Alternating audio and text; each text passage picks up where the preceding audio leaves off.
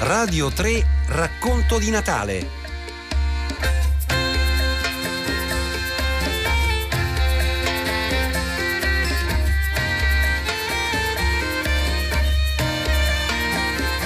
Era rimasto disteso, sveglio, pensando una cosa e un'altra, pensando al dono abbandonato, al problema della festività, all'albero perduto e alle candele bianche. E alla fine, levandosi a sedere, non più di cinque minuti prima, aveva creduto di aver trovato un piano. Era soltanto necessario che lo potesse realizzare e questo viaggio sarebbe stato veramente splendido e lieto. Buongiorno da Marzia Coronati e buon Natale. Oggi abbiamo arricchito il palinsesto per eh, provare a immergerci in un lungo racconto di Natale fatto di storie, cinema, musica, poesia, incursioni di voi ascoltatrici, voi ascoltatori come avete ascoltato a prima pagina e poi anche la rassegna culturale di pagina 3 avrà un formato, un formato speciale. Iniziamo con la quinta e ultima tappa del percorso di Natale Natale curato dalla squadra di pagina 3. E, ehm, allora, cinque racconti natalizi. Il primo è stato lunedì 21 dicembre, Fyodor Dostoevsky con il racconto di un Natale in carcere.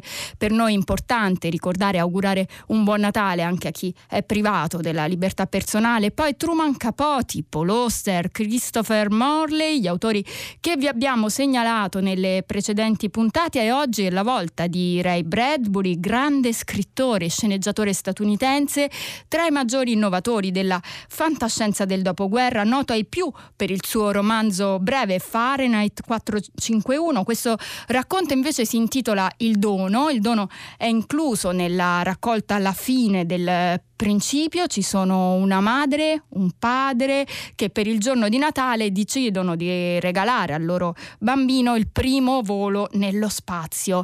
Poco prima di salire sul razzo però alla dogana trattengono l'alberello decorato che il bambino portava con sé. Il piccolo lo consegna con grande delusione, con grande tristezza e sale sconsolato sul razzo. Ecco, siamo sull'astronave oramai da diversi minuti e qualcosa succede. Posso tenere il tuo orologio? chiese il bambino e quando ricevette l'orologio lo tenne così ticchettante fra le dita, mentre il resto dell'ora scivolava via nel fuoco, nel silenzio, nel moto inavvertito. È Natale adesso, Natale, dov'è il mio regalo? Andiamo, disse il padre, e prese il suo bambino per la spalla e lo guidò fuori dalla stanza, lungo il corridoio, su per una rampa, e la moglie lo seguiva. Non capisco, continuava a dire la donna. Capirai, eccoci, arrivati, disse il padre. Si erano fermati davanti alla porta chiusa di una grande cabina. Il padre bussò tre volte e poi due per un segnale prestabilito. La porta si aprì e nella cabina la luce si spense e vi fu un sussurrio di voci. Entra, figliolo, disse il padre. È buio. Ti terrò per mano, vieni, mamma. Entrarono nella stanza e la porta si chiuse e lì dentro era veramente molto buio e davanti a loro c'era un grande occhio di cristallo, l'oblò, una finestra alta quattro piedi e larga sei, dalla quale potevano guardare fuori, nello spazio. Il bambino boccheggiò. Dietro di lui il padre e la madre boccheggiarono con lui e poi nella stanza buia qualcuno cominciò a cantare. Buon Natale, figliolo, disse il padre. E le voci nella stanza cantarono i vecchi, familiari canti natalizi e il bambino avanzò lentamente fino a che il suo viso fu contro il vetro freddo dell'oblò. E rimase lì, ritto, per molto tempo, molto, molto tempo, guardando e guardando fuori nello spazio e nella notte profonda, dove ardevano e ardevano dieci miliardi di miliardi di bianche e belle candele. Santo Stefano 1938. Stasera si indovina al chiaro delle nevi che il giorno avanza con passi di gallo. Dalla mia stanza erta guardo il ballo delle ombre nel sostizio. C'è nell'aria un indizio di vita nuova, una speranza certa. Forse è il cuore che smania in questa bianca squilla remota o il vento che si stana. Tra lo stridore delle pale il giorno vuoto è scacciato, un anno s'allontana, la luna tardi splenderà sul selciato.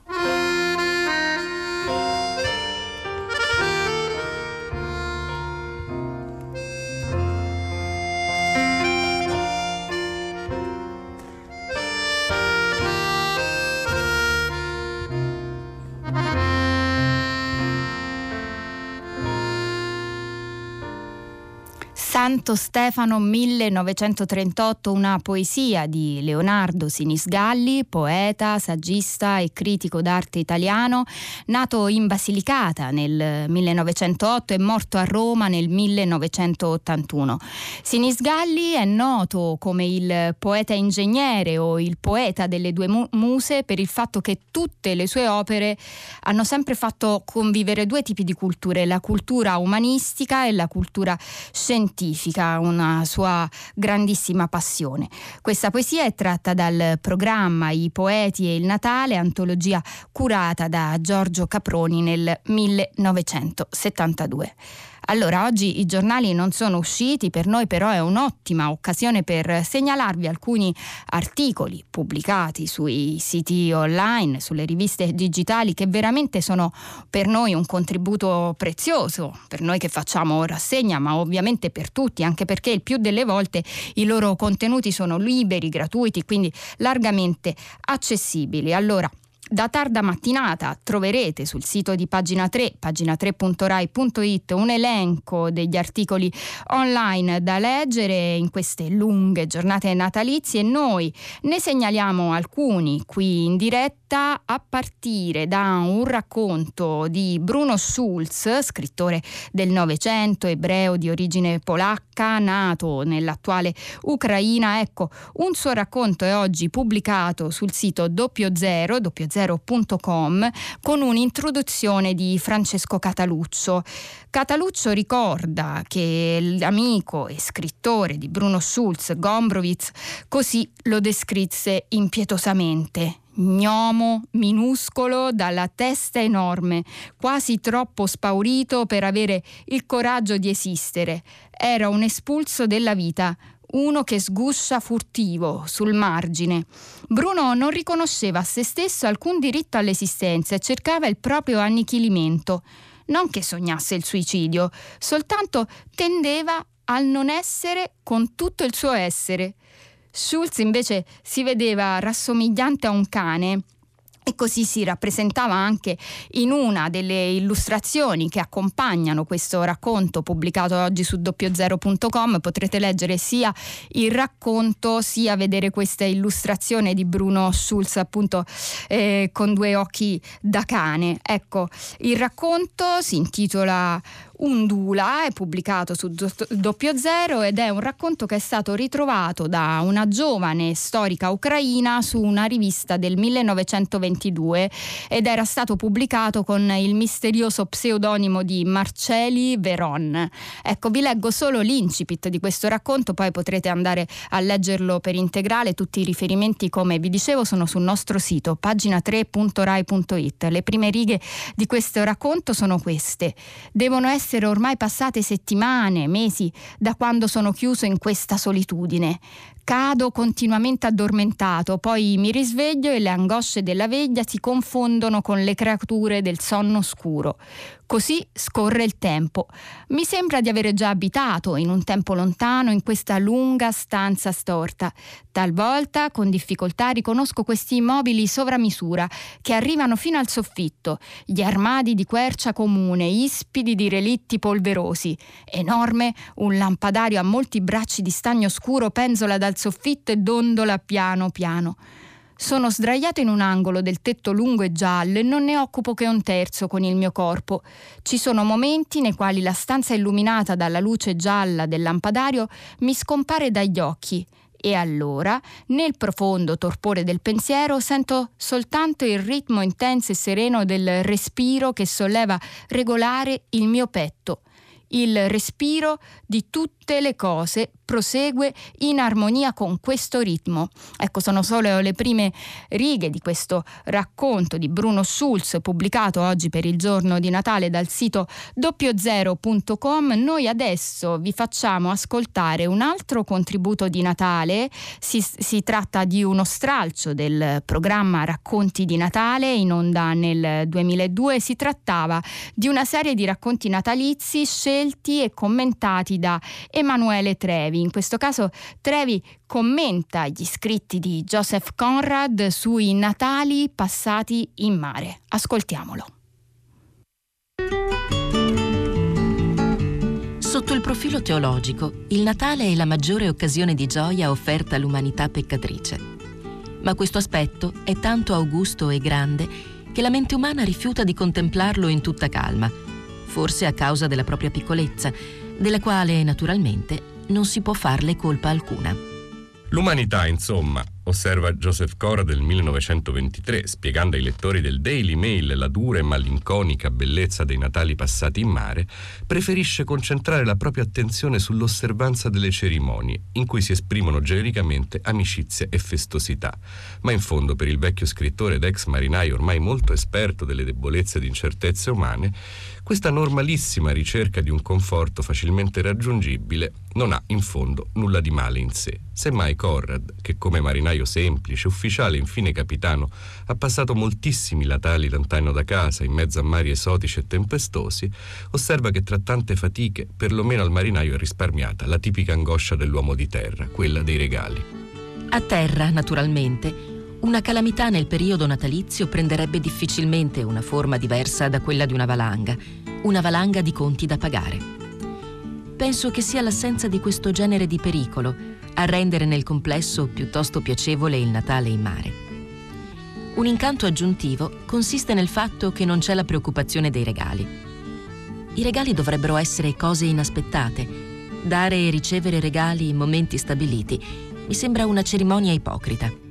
Ma nonostante la durezza dei modi e la necessità di evitare tanti sentimentalismi, Conrad conserva pure nella memoria un ricordo di regali scambiati tra rudi marinai. Siamo nel 1879 e la vita di un equipaggio in mare, in quei tempi in cui il telegrafo e la radio erano ancora nel mondo dei sogni, la vita in mare consiste in un vero, difficilmente immaginabile isolamento. All'alba di quel lontano Natale, il giovane ufficiale futuro scrittore è in rotta sull'oceano astrale a 51 gradi di latitudine, quando tra le onde alte come colline avvista una nave strana da vedere anche per un marinaio consumato.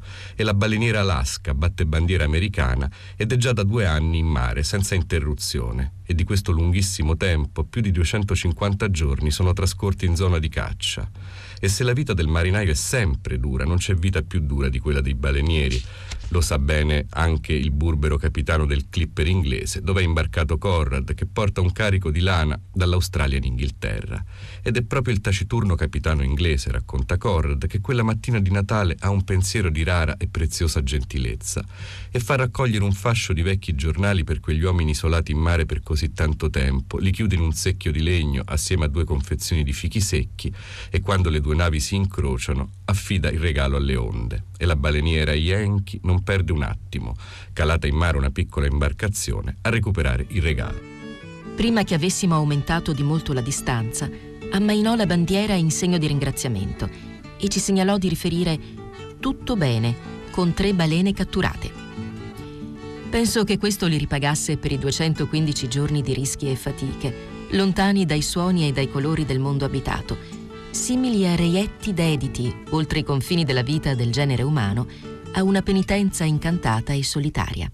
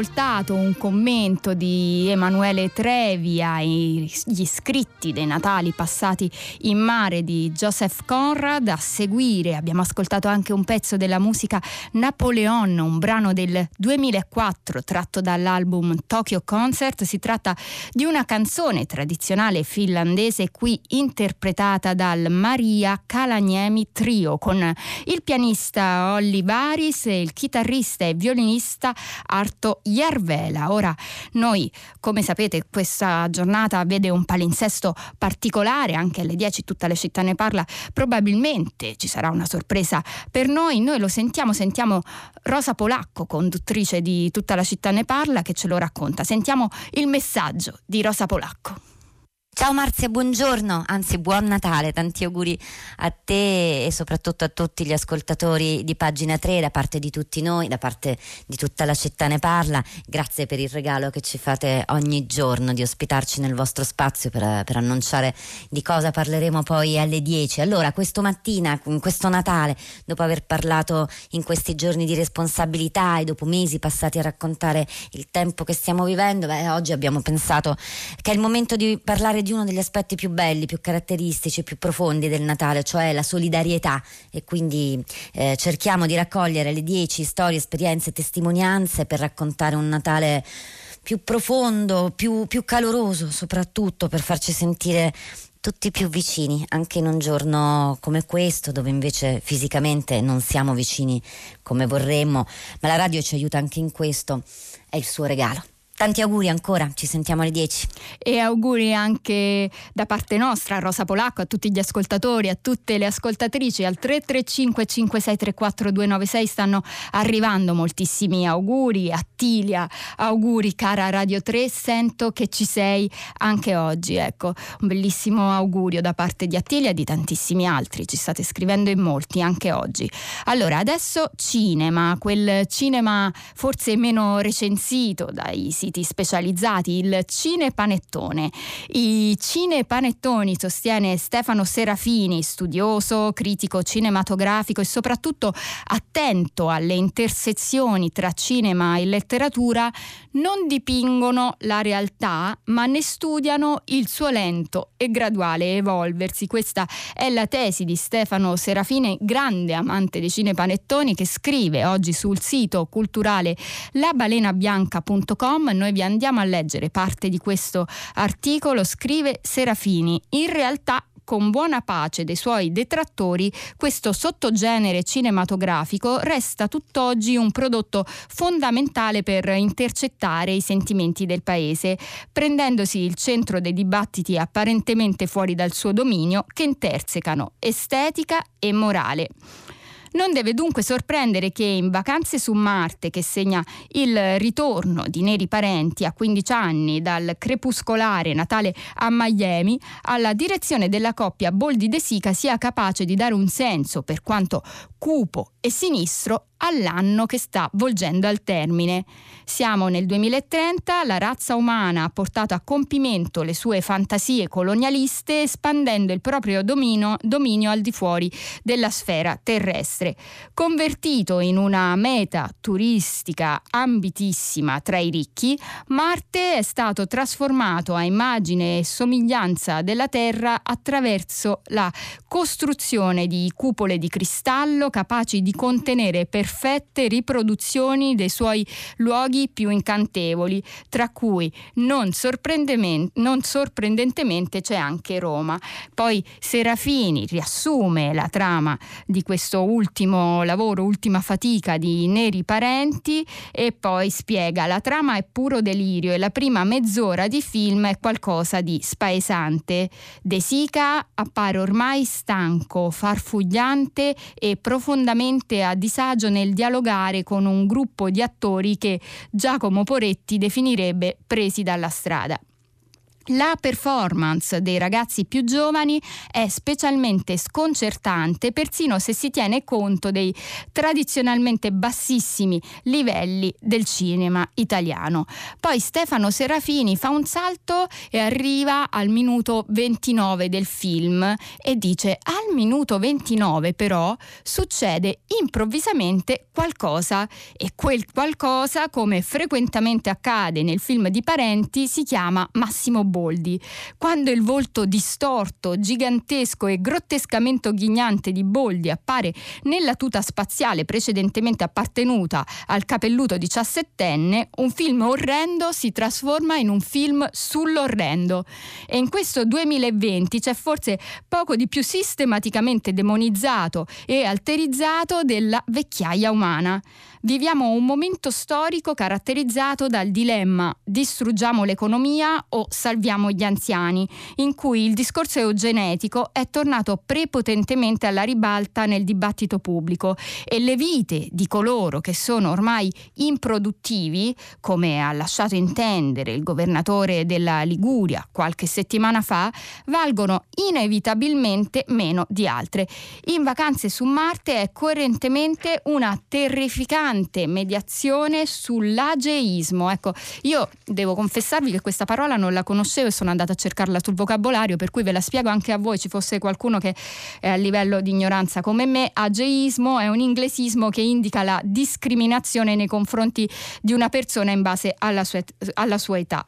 Il settantenne Parenti utilizza i corpi e i volti di due dei più importanti interpreti della commedia italiana dell'ultimo Novecento, De Sica e Boldi, che di anni ne avevano rispettivamente 69 e 75, per riflettere sulla mostruosità del processo di invecchiamento umano e le sue implicazioni nelle dinamiche socio-politiche. Dunque, questa è la lettura di Stefano Serafini, una parte della lettura, l'articolo è molto più lungo sul cinepanettone, uno sguardo particolare su questo genere e la trovate sul sito labalenabianca.com.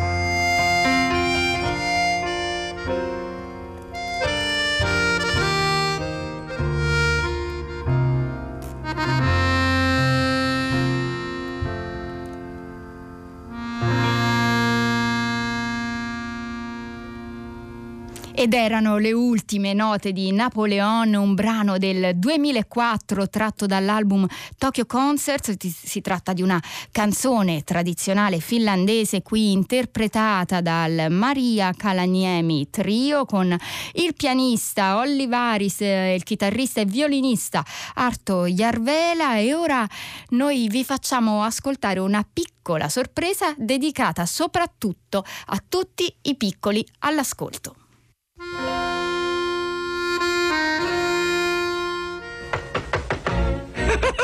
oh. oh, è lei, signor Scrooge? Oh, e buon Natale! Vuole accomodarsi? Buon Natale! Ah, ho un altro sacco per te! Oh. Ma, ma, ma, signore, oggi è Natale! Oggi è il giorno di Natale, sentilo! Solo un'altra scusa per essere pigri!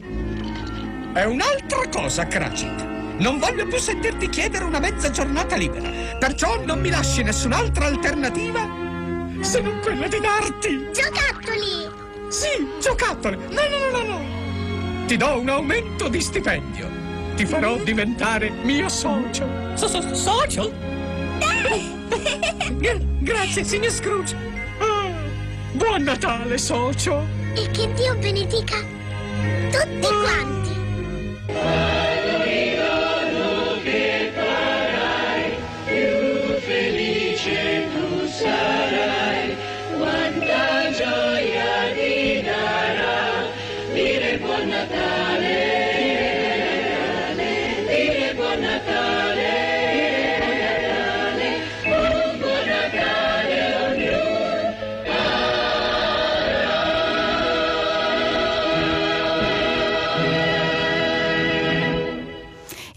Era uno spezzone del canto di Natale di Topolino, un film di Barney Mattinson del 1983 tratto dal racconto di Charles Dickens del 1843, il celebre canto di Natale di Dickens. Peraltro un ascoltatore ci scrive nel vostro elenco delle letture in radio manca il bel canto di Natale di Dickens. Bene, eccolo qua eh, in questa versione della Walt Disney con Topolino nel ruolo di Bob Cratchit e Paperon de Paperoni in quello del suo omonimo e ispirazione Benizer Scrooge. Infatti il nome originale di Paperon de Peperoni era proprio, è proprio Scrooge McDuck.